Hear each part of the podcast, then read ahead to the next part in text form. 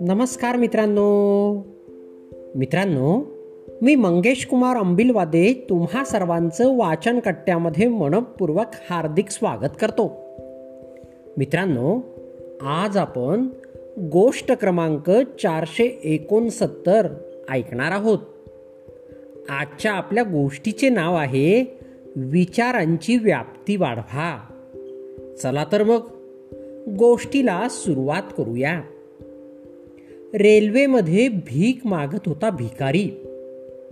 एके दिवशी शेठजीने त्याला विचारले मी जर तुला पैसे दिले तर मोबदल्यात तुम्हाला काय देणार? शेठजीचे बोलणे ऐकून भिकाऱ्याने काय केले? जाणून घ्या. एका शहरात एक भिकारी राहत होता. तो रेल्वेमध्ये लोकांकडे भीक मागून आपले जीवन जगत होता.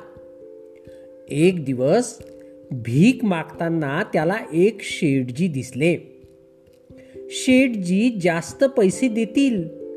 या आशेने तो शेठजींकडे गेला.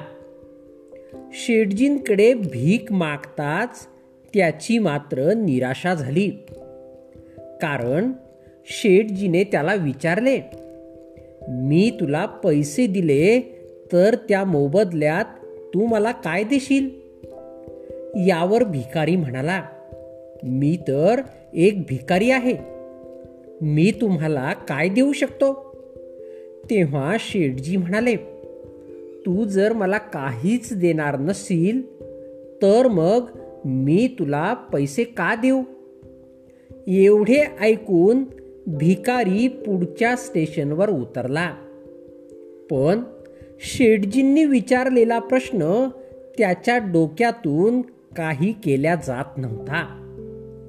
अचानक रस्त्याच्या कडेला उमलणाऱ्या फुलांवर त्याची नजर पडली आणि त्याने ते फुलं तोडून घेतले.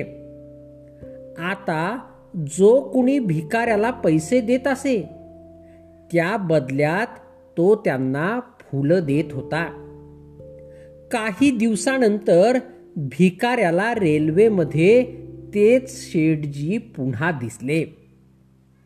भिकारी त्यांच्याकडे गेला आणि म्हणाला तुम्ही जर मला पैसे दिले तर त्या मोबदल्यात मी तुम्हाला काहीतरी देईल. शेठजीने जेव्हा पैसे दिले तेव्हा भिकाऱ्याने त्यांना फुलं दिले. हे बघून शेठजींना खूप आनंद झाला.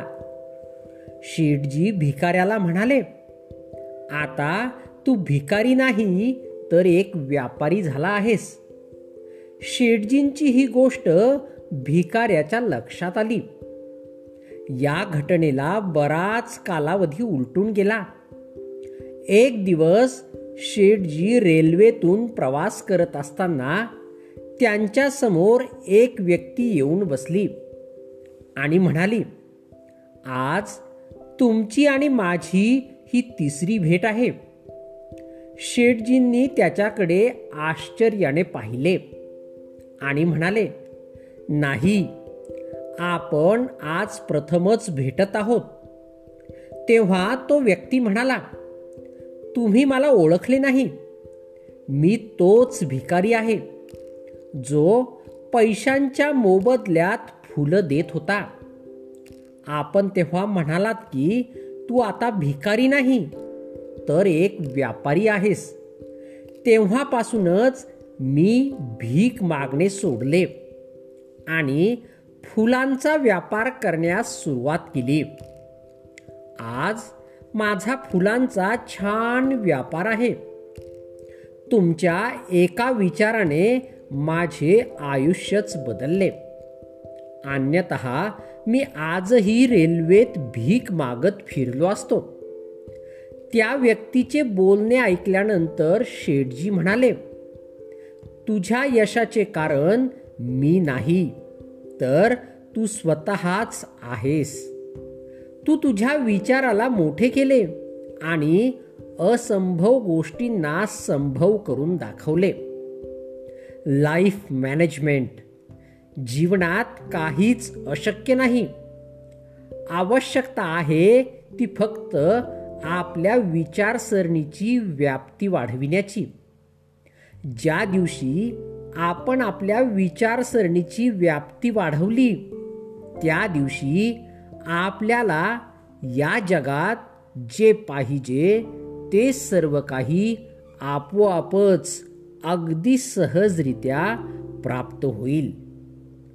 मित्रांनो या ठिकाणी गोष्ट संपली. चला तर मग उद्या पुन्हा भेटूया तुमच्या आवडत्या वाचन कट्ट्यात तोपर्यंत बाय बाय.